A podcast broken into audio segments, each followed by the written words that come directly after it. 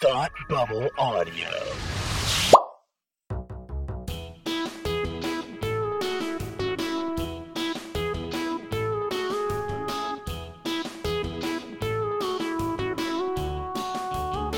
Hi, I'm Kirsty, And I'm Kelsey. and it's time to hate watch with us. Did you almost forget? no? I thought I sounded very confident. there was a, a pause. I wasn't sure what to do with that. Uh, I might have been giggling a little. Anyhow, welcome to our variety show for sarcastic people. Uh, and this episode. Well, it's a fucking travesty.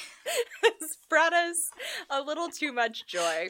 Speaking Oh, of other things that are that come in twos.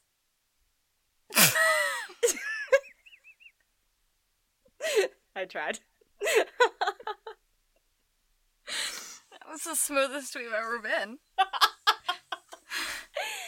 Uh, speaking of things that are smooth, how about twins who trade lives? Hey! Because that's that? what this entire episode is about. It's my dream. No, it's not, but it is. Um, so first, we are going to be doing something that Kelsey has been wanting to do like pretty much our entire friendship. And we are going to be talking about The Parent Trap, which is perhaps the single most formative text of her entire life. Yes. And then, because we're twinning this episode, we are going to be talking about the Hallmark Christmas movie, Switched at Christmas, in which Mhm. two grown ass women try to live out the parent trap. we will find out through our investigative journalism whether it is as charming as it is when you're 11. Uh, So I've been waiting literally on the edge of my seat all day to hear your thoughts. So do you want to kick us off with the parent trap here? sure. Do you want me to give the premise? Yeah. Oh, you don't want those honors? I have a lot to talk about. Okay. So, The Parent Trap is a movie, and it begins with a panning shot of a summer camp. No, it doesn't. Getting ahead of myself. It, It begins with a montage. begins with a montage. Stay with me. what me, kind of a montage? It begins with a montage of people on a boat, on a big fancy boat, like an old timey boat, and they are getting married, and it's all romantical, and there's dancing, and there's like fancy chiffon dresses, and it's all old timey and romantical. And it ends with a picture being taken of a couple staring lovingly into each other's eyes. Mm-hmm. Then we get to our panning shot of a summer camp. And this is where we meet Lindsay Lohan for the first time. And Lindsay Lohan comes to summer camp and has to pull a duffel bag out of a pile by herself.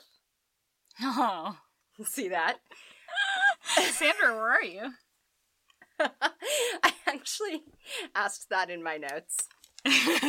um and then uh as as Lindsay Lohan is pulling stuff out and getting ready to go to her cabin at summer camp, this fancy limousine pulls up, and lo- lo and behold, Lindsay Lohan gets out of the limousine.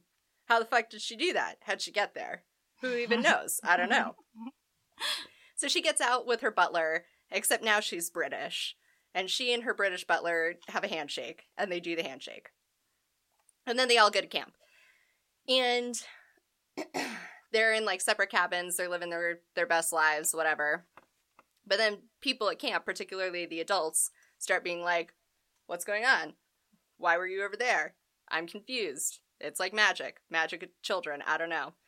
And then they're fencing at camp.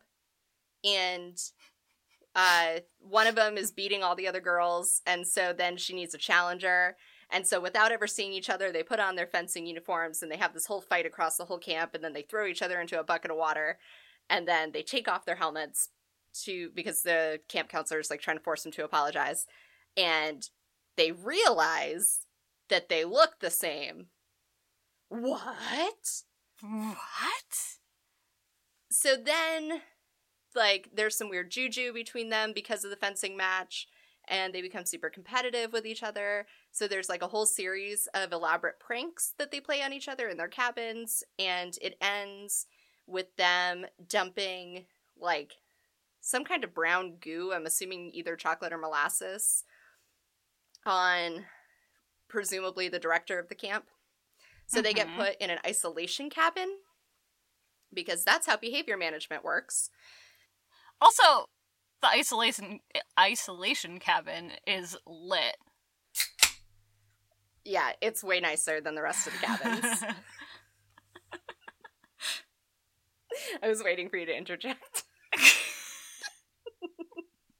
I was trying to let you chase your bliss. I had like seven pull quotes I was gonna just drop in there, but I decided not to be that guy.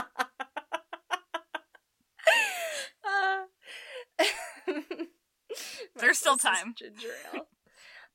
um, so they get put in the isolation cabin for an undetermined amount of time that, by my read, appears to be the whole eight weeks of summer camp. Mm-hmm. And they're in there, and like, long story short, they get to talking. They realize they have a whole bunch of shit in common. And then they're like, wait a second, you only have a dad? That's weird. I only have a mom. And then it turns out that they both have a half of a picture, so they take their half pictures out and they put them together. And what do you know? Ah! It's the picture from the opening montage. if your mom is my mom and my dad is your dad, and we're both born on October 11th. I'm done. done. so, as if that wasn't crazy enough, they then hatch a whole plan to switch lives with each other because they want to meet the parent that they didn't grow up with. So, in order to do that, they have to cut off Annie's hair and they have to pierce Annie's ears. Which, that scene made me ask the question of, like, is that why every girl we knew in middle school thought it was legit to pierce their ears and belly buttons at sleepovers? Yes.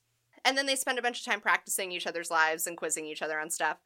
And then the last day of camp comes and they go home with the opposite family. And then they go and they live with the other family. And then they get found out. And then the more elaborate part of the scheme comes when once they get found out, they have to bring their parents back together. Now, in the meantime, dad has fallen in love with this horrible woman who he's about to marry. So the plan has become even more complicated because not only do they have to get their parents to fall in love and get back together, but they also have to get dad to break up with this horrible woman. So then they all come back to California. Um, more shenanigans ensue, including a camping trip and a lizard, uh, and kids renting a yacht, apparently. And uh, they get dad to break up with the woman, and then mom and dad fall in love again and get married on the boat. Yep. Uh huh. How'd I do? And you did so great. Thank you. I'm really impressed by how much you paid attention. I let me tell you, I knew what my job was, and I did it. I also was trapped on a plane with no distractions. now the truth comes out. there it is. Can you imagine how lit Star Wars would have been if I'd oh my actually god. No one wants that. energy into it? no one wants that. You could have been like, but the force political structure. if their dad is Darth Vader and their mom oh my god. Oh my god. Hashtag twinning. do you, do you think Annie and Hallie can feel the force? I think they can. I absolutely think they can. Me too. I think it was the force that brought them to Moose Lake, Maine in the first place. I think so. I wish my parents sent me to Camp Walden for girls. There's just no way.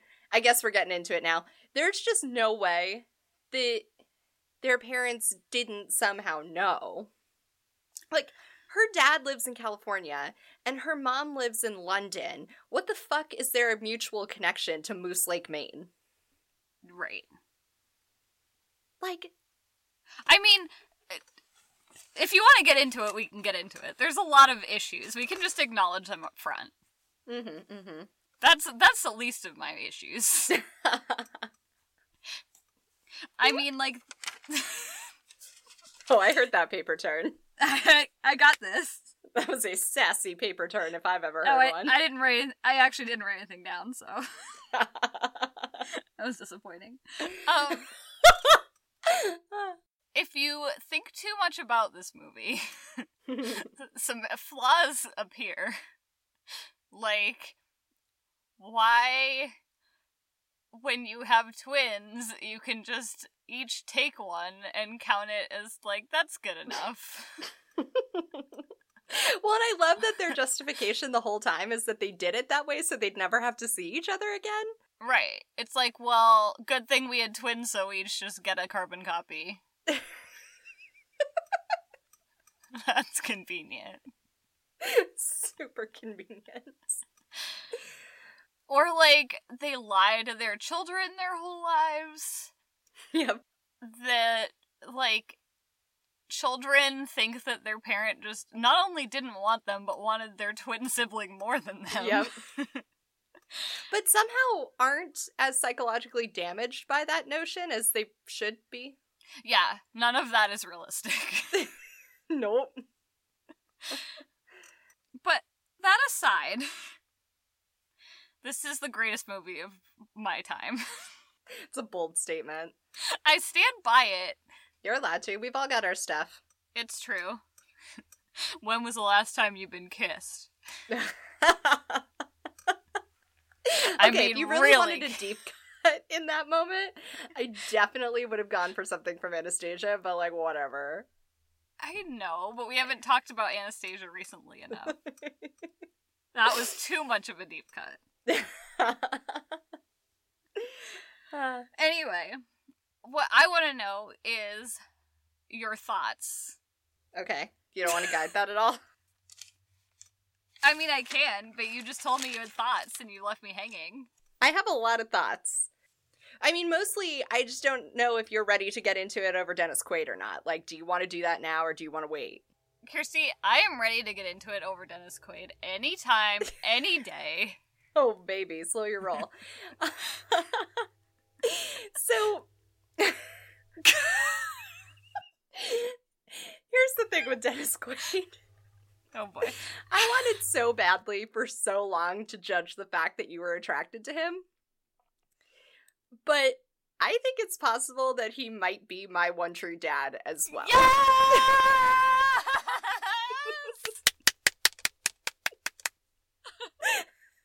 I'm so sorry I blew out the mic completely, but it was worth it. It brings me infinite joy. I told you you were gonna love my feelings. Yeah, he I can't remember exactly what happens in his first scene, but he like shows up in his first scene and I was like, Oh hello. What's up, Dennis Quaid? What, Never what are we doing? happy.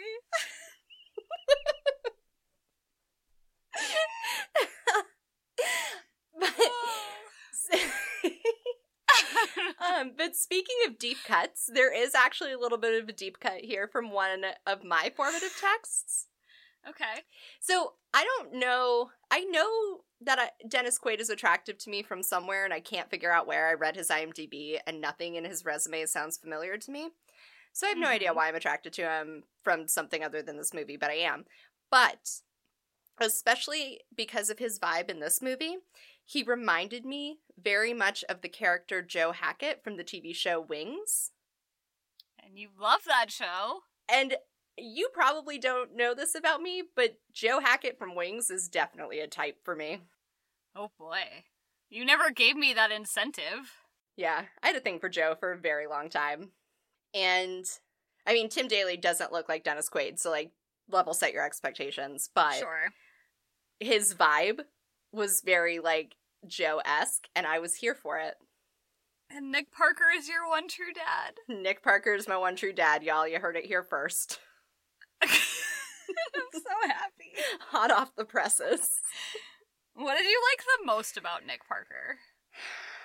Like the number of fucks he gives, probably. he's he's just out there chasing his bliss. he is. He's not he's like standing in his truth. He's not worried about it. I love Nick Parker when he's flustered. Like when he sees Elizabeth James for the first time in 11 years uh-huh. in the elevator. And he just like leans. Uh huh. and then he walks around the hotel and is like baffled and like doesn't know what to do.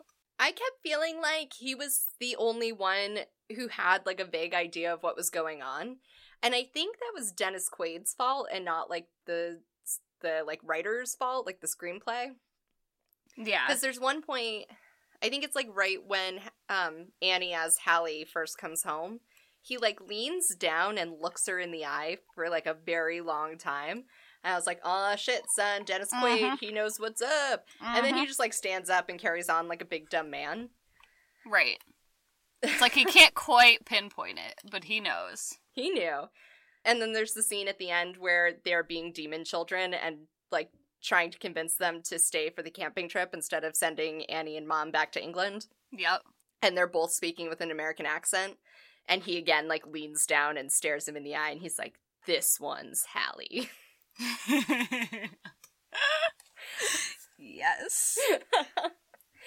I also love him when he tells off Meredith Blake at the very end. yeah. Although, I mean, yes. And it was the right thing to do. And he did it in a very sassy, classy way. Ugh. T H E M, them. Get the picture?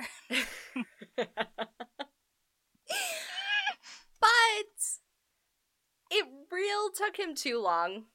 Sure. Sure did. But he didn't know that the love of his life was just waiting, like, to find him again. But he shouldn't have had to know that to know that Meredith was a dick. Well, right.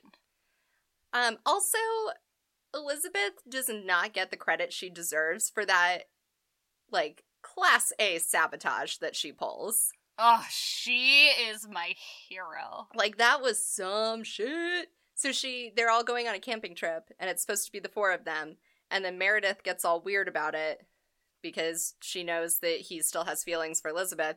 So she's like, "Oh, Meredith, why don't you come with us?" And then Meredith gets in the car and she's like, "Oh, well, I guess I'm not coming. Bye." it's so great. And it's because she knew. She And then they- did. They came back and they're broken up and she's like, "Oh, I'm sorry." Right. Like ice cold. Ugh. It's just so good. Elizabeth James is like also a style icon for these are modern times. Yes. Agreed. And all times. She's timeless. Very timeless. I tweeted this the other day, but I bought a shirt that feels like an Elizabeth James shirt, and I feel like Elizabeth James when I wear it. and it's all I've ever wanted. also, the scene where she gets drunk on the flight Oh, I From- love it. London to California because she's nervous about seeing Nick for the first time. Like, drunk Elizabeth is a national hero. And her when she's getting ready and she's like, I'm not mature enough for this. Like, I want to use that every day of my life. And then there's a lot of things like her getting drunk that I didn't even appreciate until I was older. Right. Obviously, because I saw this movie when I was like 10. Mm-hmm. And there's like that, and then there's Chessy telling Hallie about like Meredith, and she's like, she's doing a better job selling herself than the grapes. Went Yeah. over my head for like ever, and I was like, oh ho ho! There is some sassy, sassy shit in here. I think that's why it works for me as an old person, though. Yeah, that's fair. Like, maybe even more so than it did for me as a kid, because I learned once I was old enough to appreciate it that this movie is not really about the kids at all. No, it's not.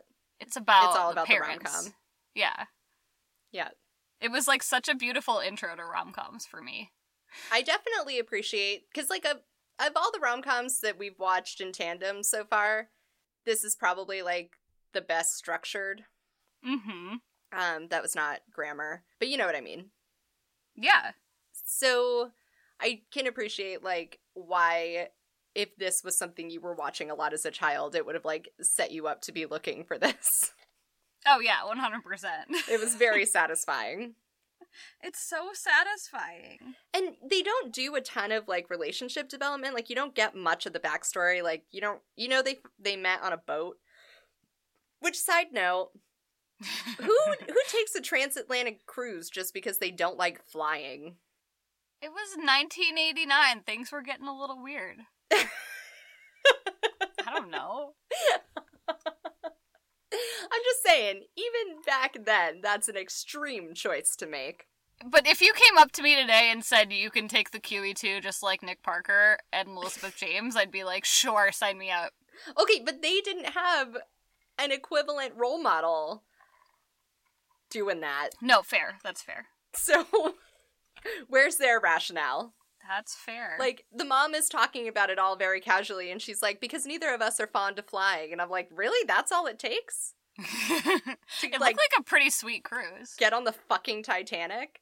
Right. So, there's not like a ton of relationship development other than the fact that they met on this boat and then spontaneously decided to get married. And then you don't really. They don't really give you much insight into why they broke up other than like it's vaguely referenced that they didn't really get along. And she threw a hairdryer at him. I thought that was when they broke up though. Well, yeah, Yeah. but like same deal. Well, you know. And then the one the only piece you're really left with is that once they broke up, they realized they were still in love. hmm And so I always assumed that the reason they agreed they would never see each other ever again is because they they both mutually knew that they were in love. But couldn't make it work, so the only way to deal with it was to pretend they didn't exist. Right. So like for as little work as they did developing that, they still built like a pretty rich narrative. They And it- did. It, still felt like pretty rewarding when they got together.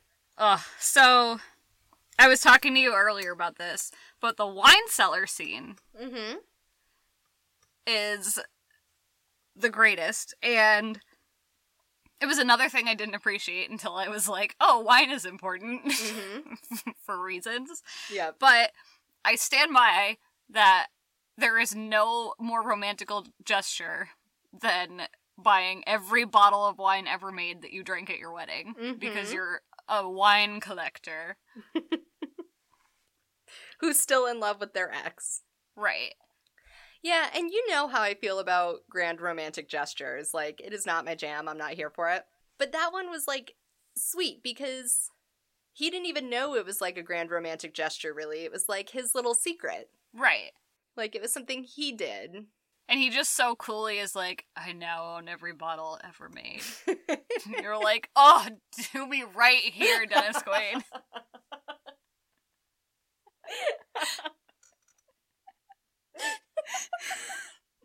okay, but tell me how you really feel. Oh my god. That's one of like seven moments in this movie that I cry when I watch it, Mm-hmm. which is normal. Super Um, normal. But Red Alert Newsflash brought to you by Hate Watch exclusively. that wine is available in the world. It's real. And I'm going to get my hands on a bottle in the near future. So stay tuned. it's called Where Dreams Have No End. It's a Chardonnay. Well, I'm So- disappointed that it's a Chardonnay. But I like Chardonnay. I know you're I, just, disappointed. I wanted it to be something like more romantical, like a Merlot. I believe there is a a red varietal of some sort Mm, also, but the Chardonnay is the only one I could find being sold in Gotcha, our area at least. gotcha, gotcha, gotcha. But I like Chardonnay better, so I still am happy. I'm Kelsey. Drink white wine. It means more to me than it does to you. Leave me alone. um. Ugh. So, some other things. yeah, there's so to- much more here. There's a lot that I had feelings about. I had really wished that I was not watching this on an airplane because I really wanted to tweet Catherine from Appointment Television about the poker scene. Mm-hmm. For those of you who don't listen to appointment television, poker scenes are a recurring theme. They are. Um, and I just I like was laughing so hard the entire scene because of it and had nothing to do with the scene. Also, the product placement in this film was bananas. Really? Yeah, you've probably never caught Oreo? it because you watched it too many times. But so the first one I noticed is they're in the isolation cabin, and um, one of them pulls out a package of Oreos, right, Oreos and peanut butter. and she's like, "Do you like Oreos?" And then they have this whole conversation about how much they like Oreos, and then they're like, "Everyone thinks I'm weird because I eat peanut butter on my Oreos," and the other one's like, "No, I eat peanut butter on my Oreos." And it literally might as well have been like one of them holding up a recipe card from Oreo that says Oreos and peanut butter. Step one. I never thought of it as branded content. there is no way in hell that's not branded content. It was 1998. They were just starting to fuck with that shit. No, you're right. Um, it like there was another one later in the movie that literally reminded me of the um the scene at the end of Wayne's World where they're doing all of the product placement. Who is the cooler twin? Ah, Hattie. Hattie? Hattie? Hallie. I don't know. They both have dumb names. Hallie, I think. I'm like always torn constantly. I think about it every day of my life. No, I'm kidding. kind of. I mean, they're both cool in their own ways.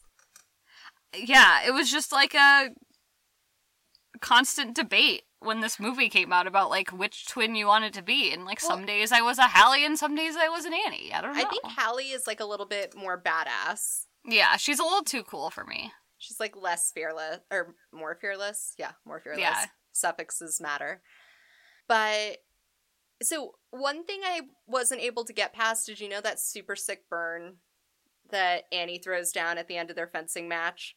Where she's like, You want to know the difference between us? I have I class. have class and and you, you don't. don't. I was like, girl, that is that is not a sick burn. But it's like my favorite line of all time. It's lame. I mean, I could see why an 11 year old would think it was clever. But I, as a 28 year old woman, did not. I expected more from you, Annie. I mean, I didn't think it was cool at the time, but I think of it as great at this moment in time. like sometimes people say things and you're like, "Well, I have class and you don't." like when I Uh. see brands do shitty social, that's what I think in my head constantly. yeah, I could see that. But on the flip side, Annie is smarter than Hallie. She is. That's why I always liked her a little better. Like she's she's the only one who figures out the shit. Yeah. And Hallie's like dicking around in London. She's like, "Can you deal with this situation with 26-year-old Meredith Bra- Blake barking up Nick Parker's ass right now?" Like, "I have real problems here." Speaking of which, you're gonna really appreciate this. Uh, right around the time that Jesse and Martin, the like maid and butler respectively, start falling in love, was also around the same time that like Nick and Elizabeth like start having chemistry, but Nick is still with Meredith, Yeah. and she's like hardcore trying to jump his bones. And I just wrote in all caps, "Stop boning. Everyone needs to stop boning." like, oh my god. I want everyone to stop boning.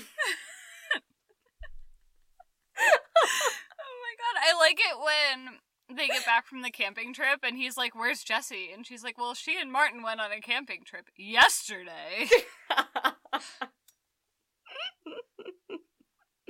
it's so scandalous. so much boning. So much boning, but I love it. Oh my god, everyone stop boning. There was no. No. there was no narrative reason for Martin and Jesse to be boning. Ugh. So, which, speaking of Martin and Jesse, which twin reveal was better? Oh, definitely Annie and Jesse. Ugh, yes. Hands down. I love it so much. Because Jesse, out of all of the fucking adults, there are so many adults in these kids' lives, and Jesse is the only one who could figure it out. Mm-hmm.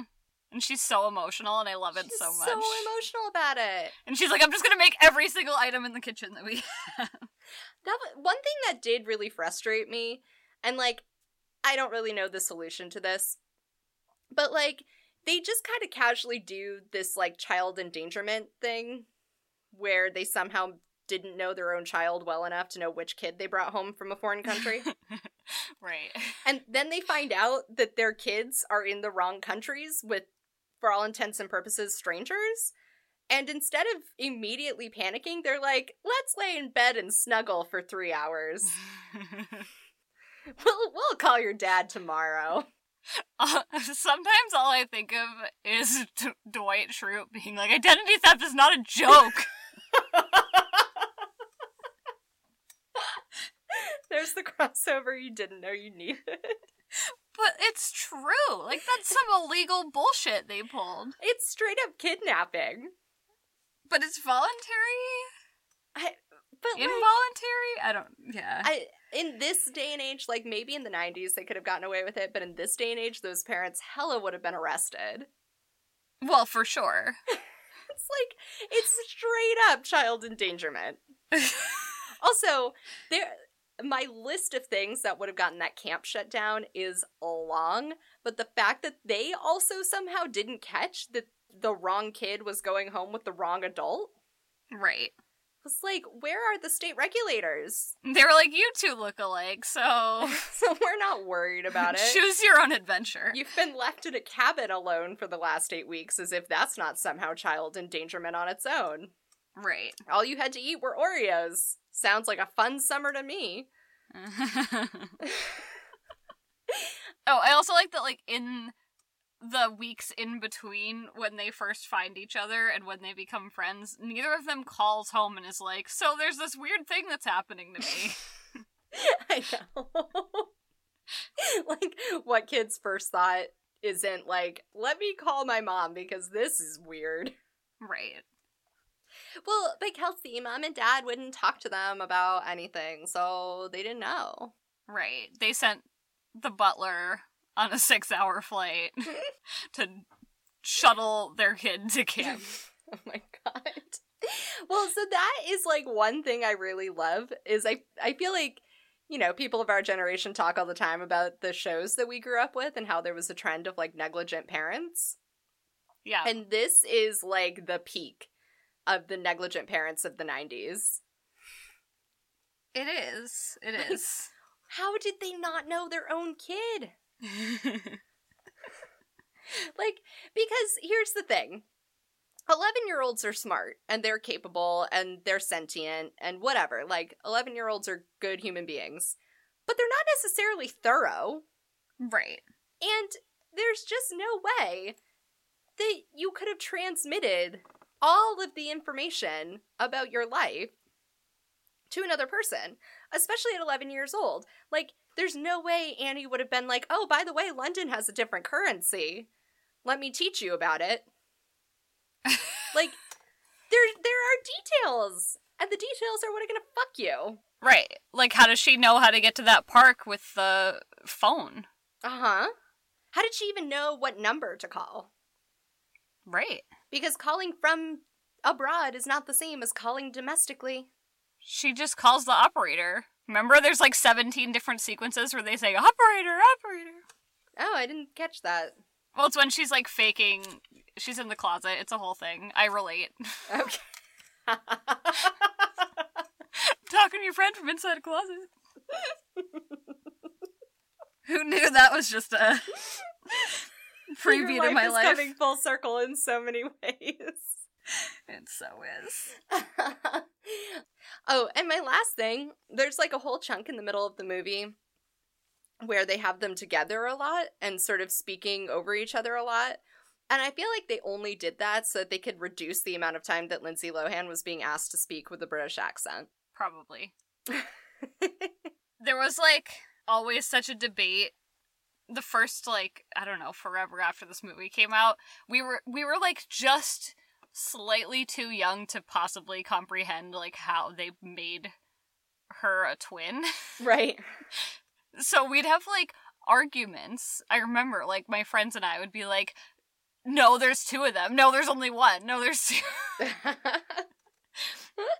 I'd be like, "I read on the internet on GeoCities." On GeoCities. I mean, I do have to give them credit. I mean, by now we all know the technique that they used to make it happen, but they did it way more seamlessly than it seems like they should have been able to in 1998. Yeah, they did a good job. Because there are people, I'm not saying Hallmark, but there are people in 2017 right. who could not use the same technology. Correct. Before we just take that beautiful segue right into Hallmark land, I want to hear your thoughts on the soundtrack. the, you were not wrong about the soundtrack. I wasn't wrong. You heard it here first. Yep, the soundtrack is like pretty solid. It's so good. Yeah. I keep it in my car, guys, like full time. Did you end up listening to it on your way home tonight? No, I forgot. Ugh. But How I'm did you going to- forget? I don't know, but I'm gonna tomorrow. This is an important milestone. I can't believe you're being so flippant about it. I was in a in a bad place, but it's amazing. It really holds up over time. It did. It held up really well. It like it's a good movie. It is a good movie. You know, like it's a kids movie, but it's a well constructed movie for all intents and purposes. It sort of like does the things movies are supposed to do. Yeah, it's interesting because it's it doesn't really align to any other movies in the Disney like canon very well. No. And it's a, also a Nancy Meyers movie, and she typically doesn't make children's movies. Oh, help me out. Why is her name familiar? She made like a gazillion rom coms. Oh, okay. I want to say she did like uh shit. I feel like she was name dropped recently in like an episode of ATV or something like that. Yeah, I mean she does everything. Yeah, okay. Um, I'm trying to think of what you would know though. She she did one of the like big classics, and then she's done a bunch of like random ones. She was name dropped because they were talking about that fucking movie, Something's Gotta Give, Ah, and Diane Keaton and turtlenecks. gotcha. Remember? Yep. She did The Holiday. Do you watch that? No. Oh, I haven't seen it yet, but we talked about it for rom com Education. Yeah. Yeah. She's yeah. done a lot of classic rom com. She did Father of the Bride, Oh, I love that movie. but I don't know if she did Father of the Bride part She two. did. She did. Part two? She did? Yeah. That was Oh my god, is that our red thread in life? That's our red thread. Oh my god. Aw. I have some feelings. Oh, she also did It's Complicated. Yeah, that's what I was thinking of. Gotcha. So, anyway, Anywho. Any old who. it's the greatest movie of all time. Yeah, it's a solid movie. I mean, I don't know. It's possible that I w- watched too many Hallmark movies before watching this movie. And so the bar might have been set in a different place than it typically would be, but it did hold up. I'll take that. There are a couple of other things that were really precious that were just like things of its time. Okay. Although, qualifier before I say this, it really didn't look or like sound that dated. Like there weren't a ton of pop culture references. Their clothes didn't look Yeah. that like trendy. So I mean, it looks a little dated, especially Dennis Quaid's hair, but it's it's like semi timeless. Right. But a couple of things. They use a fax machine at one point, Mm which is precious. Um, and at one point, Lindsay Lohan says, "Let me give you the 411." oh, ah, yes. Yeah. Which, if there are any of you out there young enough to not know what 411 was, I'm sorry that I'm so old.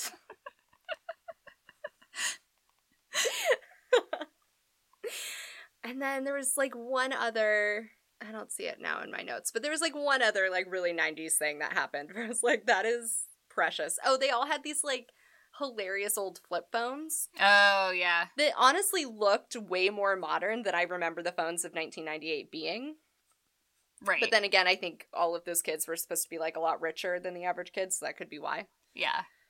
But like, I couldn't believe they were bringing cell phones to summer camp. Well, it's just that one kid. But still, Like, what one kid in 1998 had a Fair. cell phone that would have worked in Moose Lake, Maine? No, that's fair. I know I've mentioned this before, probably, but I subscribe to the belief that when you are flipping through channels and you still have cable and you stumble upon the parent trap, you should drop everything you're doing and just watch it through to the end.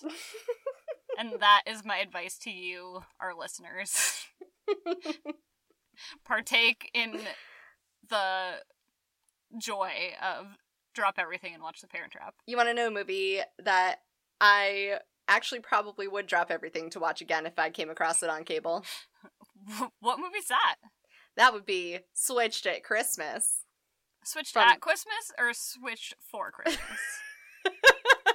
Switched with Christmas. I cannot keep the name of this fucking movie straight.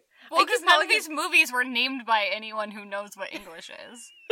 I keep calling it Switched at Birth. I mean, I searched switched at Christmas like seven times before I figured out that wasn't the title. Switched with Christmas. Switched under Christmas. oh. Switched near Christmas. Ugh. This movie was a fucking treat. I have a lot of thoughts about this movie. Me too. Do you want to take a stab at premise here? Yeah. This movie is spoiler alert also about twins who switch places. What? What? This is about that chick from Full House. Candace something something. Something, she played. DJ. Yeah. And she plays both roles, which thrilled me. and I don't know why I was like surprised by that when I watched it, but I'm like, oh, they're really doing the parent trap right now. that was the exact moment that I buckled in. I actually I I like knew on some level that's what they were doing, but so I I was at a friend's house for the last 6 days um in South Carolina and we were watching Hallmark movies live cuz why not? Um they were doing this like window of like rapid fire premieres after Thanksgiving. So we were watching them and I they think kept that's all they do, yeah. to be So- clear. so uh, they kept doing well doing these promos with her and they would like show her wearing one outfit on one side and be like i'm candace blah blah blah. And i play so and so at switch near christmas. And then the other one would be like and i'm candace so and so and- for like three days that would happen. And like i wasn't surprised that it was the same person but on some level i was like huh they look alike. I don't know. I guess because they introduced her twice. Oh no. i was like i don't know what's happening but then by the Oh, time the movie played i was like yeah obviously they're the same person Yeah, so they're the same person, but they're not. Yeah. takes place in Colorado. One alternate version of Candace is a business person. It's unclear what she does for the first part of the movie, but it's something to do with real estate and marketing. i think she's supposed to be like an either an architect or like a graphic designer or something for like Yeah. a development company Unclear. yeah The other version is small town Candace, and she is a divorced mom with two kids who's living her life by herself. I mean, they both are, but she's definitely more by herself than the other one. yeah So, one of them is big city in Denver, and the other one's small town. They are brought together by their dad because they don't see each other that often, and s- for no real reason decide they're going to switch places, which is not that cute when you're like 35. yeah i mean these are like grown-ass women. Right. So one switches places and goes to the suburbs and she like is taking care of her sister's kids and her job is to help with the winter wonderland? Yep. Something like that. It's like a local little town festival uh similar to christmas festival of ice but not quite. It's like There's more no- for the school district or something because she's like an art teacher. right. And then the other Candace goes to the city because oh because that one got taken off of her actual work to just plan the office holiday party. And she was mad about it. So that was like kind of the reason why they switched. But also i don't understand why hallmark thinks that office holiday parties are such a bfd Yeah. I don't know. like they're like we don't really know what happens in offices but they have christmas parties Well, so we started it probably like a minute or two in. Um, and like the volume wasn't on at first, so like by the time we got it up and the volume on, the first line I heard was City Candace saying, Thanks for the suggestion, but I'm really not an office manager. yep yep because that was the moment at which she was being like coerced into planning the office Christmas party. Right. So anyway, they both switch places to do those little projects. They learn about each other's lives and how neither of them has it all, even though they think they did. And they each meet men that were already in the other one's lives in some way and like start romantical relationships with them. and then there's a whole confusing thing that happens at the end. it's my favorite part. it was extra confusing because my YouTube video did the thing where when they play songs they don't have the rights to, they just put it on mute. Oh, yeah. so there was like a lot happening. But from my understanding, they reveal that they weren't who they thought they were, and the men still found it charming. Well, one of them didn't. One of them got very upset. Yeah, but then they all ended up with some man. I don't know. Yeah. The other one was like extremely unfazed by the whole thing. The one who came back to the small town. Uh, maybe. Yeah, because he just he shows up and he's like, I don't know where she went. I don't know why she ran away from me. Oh, Well, I don't know. I'm just trying to make out with her. He was definitely tall and not hot. Yes, he was only and there tall. was one one of them was not hot or tall. I honestly don't remember them because the only thing less memorable than individual Hallmark movies are the men of Hallmark movies. That's for sure. the men of Hallmark movies are just sort of one white blur of square jaws and different Right. types of buzz cuts. Right. So anyway, TLDR, the moral of the story was, I don't know, being together as a family at Christmas and also respecting each other's lives and how hard their lives are, and also men. Yeah. It was very unclear. I, yeah, because I'm not even sure that's it somehow. I know. I think it had something to do with like, you know, like living your truth, but I don't know how exactly. and chasing your bliss. Definitely Perhaps. some bliss chasing happened. My favorite part of the whole movie was that at the end when they were doing their whole like reveal of I'm actually this person and I'm Mm. actually this person. One of them is explaining it to one of the men and she just goes, "We swap places and it doesn't matter why, just that we did." and I was like, that's actually how this movie was made. that was a great line. Doesn't matter why. Yeah, you know how typically the pitch package includes like a one paragraph synopsis? They just used that line. That was it. That was the whole pitch. I mean, I haven't really heard a better premise for anything in 2017 than it doesn't matter why, we just did it. Uh, yeah. So there were two things in particular about the premise of this movie that were busted as fuck, in my opinion. I'm gonna I'm gonna start with number two. So the second boy. most busted premise, part of the premise, is that both men started off in love with Kate, which is City Candace. oh, I didn't even get that. Yeah, so well, I mean, the they kind of try to cheat their way out of it. Um so the guy okay. Kate is the one who works for the real estate developer in Denver.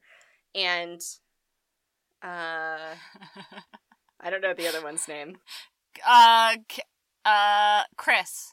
But I definitely think it's Chris with a K because, of course. Right.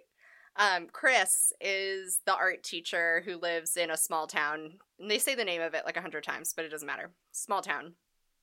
So Chris switches places and is now in the real estate development company. And the guy she falls in love with is one of Kate's coworkers who like works in this company. And he she like drops her personal lobby and the meet cute is that he comes over to help her pick it up. But the way I read that scene was that he was like cuz he's like giving her flirty eyes and shit. Yeah. So he only would be giving flirty eyes if he had already been flirting with Kate, right? That's fair, yeah. Like that would be an established flirt flirtation for him to then be doing it because she dropped her shit in a lobby. Yeah. But then later in the movie they try to argue it away as like, well, he never noticed Kate. Like he never wanted to work with her on projects before, but now he wants to work with you. So who was he really in love with all along? But then Chris is all like, he's in love with a lie. Anyway, the other guy, the small town guy, uh, like dated Kate for a period of time, yeah. Like many, many moons ago. And they broke up because he thought he saw her kissing another man. Turns out it was Chris kissing another man. Mm-hmm. So now Kate is in the small town and she wins over that guy. But ultimately both guys started out having crushes on Kate. Yeah. That's that is busted. It's pretty fucking busted. the the first most busted part of this premise is the notion that a high power like single woman in her 30s who likes working out and going out and traveling internationally and drinking juice would think that being the mother of two teenage boys is easy and would readily volunteer to do so. right. So they have this whole argument at brunch over whose lives are easier. And Kate, the high power lady, is like trying to claim that motherhood is the easiest thing. Like, tell me one high power single woman who's now trying to take on two teenage boys. Not one, not ever. No one, not ever. No one looks at teenage boys and is like, ah, psh, I can do that in my sleep. Kirsty, one of them was a teenage girl. Oh, sorry. I mean, it doesn't matter. No, th- her children are really not that memorable. They're not. They're, they're kind of demons, and I was here for it. Really? Well, yeah, they pull some shit. So They do. when when they swap lives, Chris, who's the mother, calls the two kids to let them know that the swap has happened. Right. But then the kids don't tell Kate that they know. And they were supposed to go to their dad's for the week, which is why Chris and Kate thought it would be okay because the kids were going to be gone Yeah, for yeah, most of yeah. the week. So then the kids find out that it's going to be Kate with them, and they call their dad and beg to stay for the whole week, just so that they can fuck with Kate. Oh my god. And it's supposed to be this whole thing about how like they never see their aunt, and they actually just wanted to bond with her and like family love and stuff. But Yeah. yeah, Ugh. the other thing that was like probably the most egregious for me was there's a scene towards the end where small town Kate, Chris, I don't know what the fuck, small town one gets her like redemptive arc when she saves the day on this like call with a client or this meeting with a client oh, that's angry. And so she goes on with a Bluetooth like in her ear, with the other one in her ear, being like listening and giving her advice in this meeting Yep. about what to say. And the guy's like mad about his like condos aren't selling or some shit. And this chick gets her Christmas boner, and she's like, "These condos are for single people, probably from Toronto." Yep. She They're makes fun not- of hipsters. Yeah, she's like, they're not for families. and then she recommends that he change the floor plans based around Christmas. Mm-hmm. So she's like, Well, you want to have enough room to have Christmas dinner with your whole family and then watch them open presents from your open floor plan kitchen. And like, the Christmas tree has to go here. And he's like, oh, I'm just going to blow out this wall for the Christmas tree. and it's like, what the fuck planet are you people living on? She ends it with something about watching the sunrise on Christmas morning Ugh. from your kitchen oh counter. God. And she gets all this praise. It's like, lady, nobody changes the floor plans of houses for one day a year.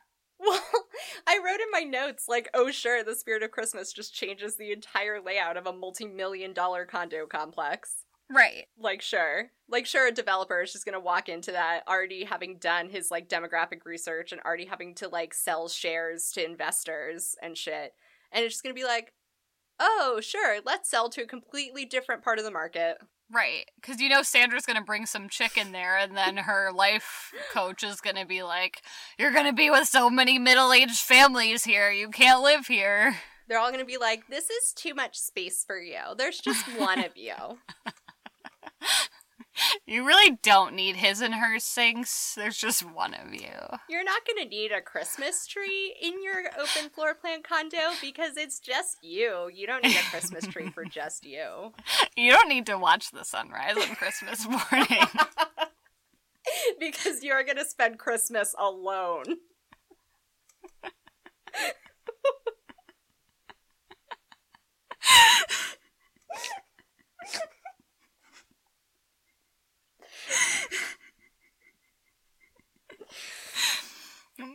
Mm.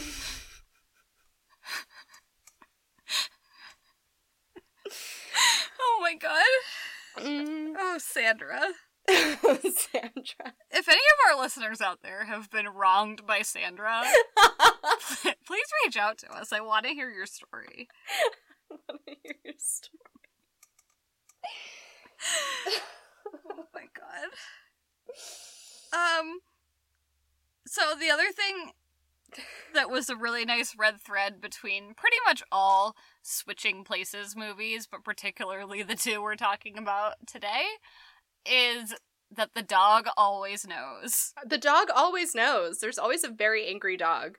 It's like my favorite little thing that happens, and I don't know who started that, but I love it. Another thing that happens with the kids that I was like really skeptical about is Kate gets off the phone with Chris because some crisis has just come up. And I think it's the older kid says, Are you and mom going to stop the switch? I mean, it's nice to have you around. I was like, No teen What? kid is like trying to get their insane aunt who's making them do housework. Like, they don't want him to stay. No. No one wants that. Not at all. Also, that reminds me how irritated I was every fucking time they were like, the switch. It's like, did you brand it that when you decided to switch places? They absolutely did. Like, you can't just be like, oh, when we decided to trick people, or like, there's 17 other ways you could say that besides being like, before the switch and after the switch. Things were so different. one of my favorite things about the Switch is one of the women is telling one of the men about the Switch, and he says, I don't understand. And she starts to explain it, and her explanation basically boils down to like, we kind of forgot that we have like careers and lives and that there are other people in the world. And like, we decided to live out the parent trap because we were bored. Right, Don't worry about it. right. It doesn't matter why, Kirsty. Yeah, true that. I liked how they really wanted to use high end finishes to show how single and alone the city Mhm. Kate was. That they made her condo not only not have any Christmas decor, which is egregious in Hallmark land, Mm. but they also, like, her apartment was all poured concrete Yes. everything was concrete and it was like so miserable And Chris opens her fridge, and there's like 95 giant glass jugs arranged in a color array of like freshly squeezed juice. right as if that girl is not drinking a fuck ton of wine I know. let's be real But yeah, those high end finishes were Those high end finishes. just amazing. Well, and also to show how single and alone she was, they um, have one of her quirks be that she can't cook. So then she's trying to cook breakfast for the kids because, you know, Chris cooks breakfast for them and she's trying not to be caught. So she's like trying to open a package of bacon and literally can't figure out how to open a package of bacon. Like you're a 35 year old woman who works in real estate development and you can't figure out how to open a package of bacon. Yikes. that doesn't tell me you can't cook. That tells me that you are broken inside. Right. And like on the flip side of Sad Lonely One, the small town one was like so fucking homely, she only talked about how she had laundry to do. Mm-hmm. And she like talked about her kids nonstop and had to keep covering herself and being like, "Oh, I just really like my nieces and nephews." Right, as if that's not a sign to run away as fast as you can. Yeah, like like your nieces and nephews, that's not a problem, but like creepily like them usually means that you're a little too alone. a little too alone. Sorry, not sorry. But ultimately, that was what I got out of this movie: is that they're both a little too alone. right. That's fair. That was that was the meaning of this movie. One other stupid thing this movie did, which is very much in keeping with Hallmark trends, is their dad gives them skates. Oh. Christmas, Mm-hmm. and it's supposed to be this very like poignant moment. But it's not. They all get very emotional, and like if the skates were so meaningful, why was the first time we heard about ice skating at like an hour and twenty minutes? It was also awkwardly explained. It was like your mother knew how much you liked ice skating together at that one time, so that's why you have skates, I guess. And they were like, "Oh, skates!" Literally threw them down, and we're like, "I guess we'll see each other more often." and then they do go skating, and they're terrible skaters. yeah, it was so weird. I just Also, at one point, they're building gingerbread houses for the real estate company's oh, Christmas Oh, yeah. party, and the recipe includes butterscotch pudding. ew, Like, what the fuck? Google search brought up that gingerbread recipe. ew. Yeah, I mean, I know gingerbread for building isn't really meant for eating, but like, butterscotch pudding? No, thank you. What happened? no, thank you. They should have called in Lacey. They should have called in Lacey. Lacey Mother would of have made them a much gingerbread. better gingerbread. That's true. She would have expressed her feelings the only way she knows how. You know, neither of these ladies expressed their feelings the only way they knew how. they didn't. This was the first time we actually haven't seen them. Well, we kind of did, but not really. Like, express their feelings to men through a craft. No, they expressed their feelings to men through a throne of lies. it's a new angle, at least. New angle. Oh boy. Yeah. So, I don't know. I think this was my favorite Hallmark movie so far. It was mine as well. I It wasn't that painful. it no, it was definitely better written and had better acting than other Hallmark movies. I think this must have been like one of their like biggest budget movies. Yeah. Although the Christmas Train might have been pretty close too. That one had John Cusack in it, and that's like a get. That was For- just starting when I came in to record, and I almost stayed and watched it. you should have. That's a good movie. oh no! I have a lot of thoughts about the Christmas Train. Oh no! Are we talking about that one? No, we're not. Uh, I have seen so many Hallmark movies, you guys. um. Anywho, uh, I think it was one of their bigger budget movies because almost all of the um, like various different types of promotions that are airing in between commercial breaks are Candace promoting this movie. uh, okay, okay. and Candace promoting other like Hallmark stuff. Like Candace is the one who pops up and is like, "Did you know that Hallmark has Oh, two yeah. channels airing Christmas movies all day?" Um, and stuff like that. So Oh, I think this was this might have been like the flagship film of the 2017 Christmas season. Mm. If you want a really rough idea for the rest of the Christmas season, listeners, uh, just keep your cable box set to the Hallmark Channel so that when your like Hulu show ends, you just end up back on Hallmark because you want to just burn the whole house down so quickly. no matter what time you turn on Hallmark Channel, you are bound to hit a Christmas movie. Like you can't swing a dead cat without hitting a Christmas movie on Hallmark, and it's gonna be bad. Uh, it's been stuck on my TV for like a week, and I finally changed it today because I couldn't take it anymore. yeah, During every- those five minutes of us being like, "What do you want to watch?" I don't know. What do you want to watch? It's like horrible. Every night we watched at least one for the like six days that I was down there. We watched at least one Hallmark movie, and there was one night where we watched two. Ugh. do you think you got dumber? It's possible. I mean, I do think watching The Parent Trap right on the heels of that much Hallmark, like, definitely worked in The Parent Trap's favor. hey, now I'm just saying. I appreciate the compliment, but I don't think you need to put it down with the Hallmark Channel.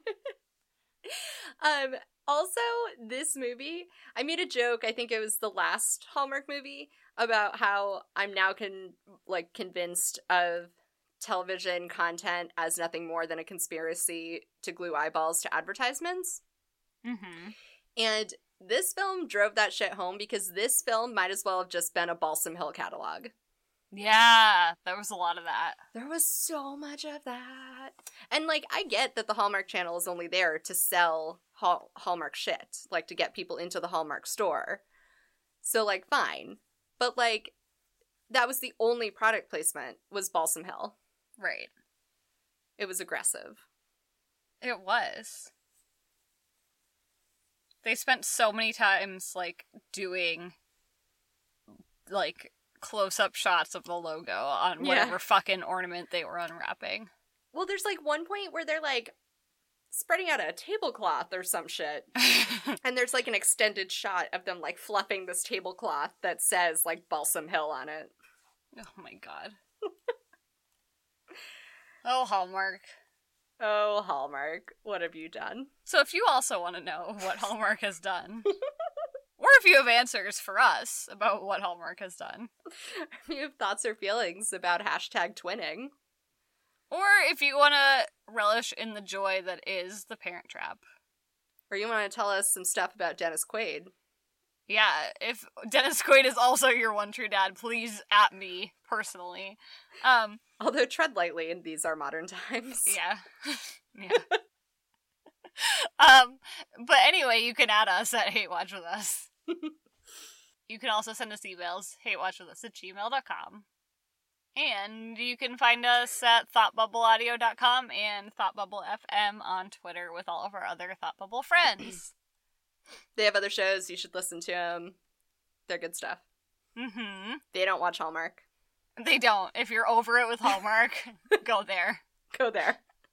It'll be your palate cleanser. If you're not over it with Hallmark, lucky for you, we aren't either. We've got three more. Is oh that my right? god, help me. I'm very excited for the next one. The next one speaks to me on a personal level. Oh no, I don't even know what the next one is. The next one, spoiler alert, is Mistletoe Inn. Oh, that's right. It's the Vermont one. hmm Oh boy.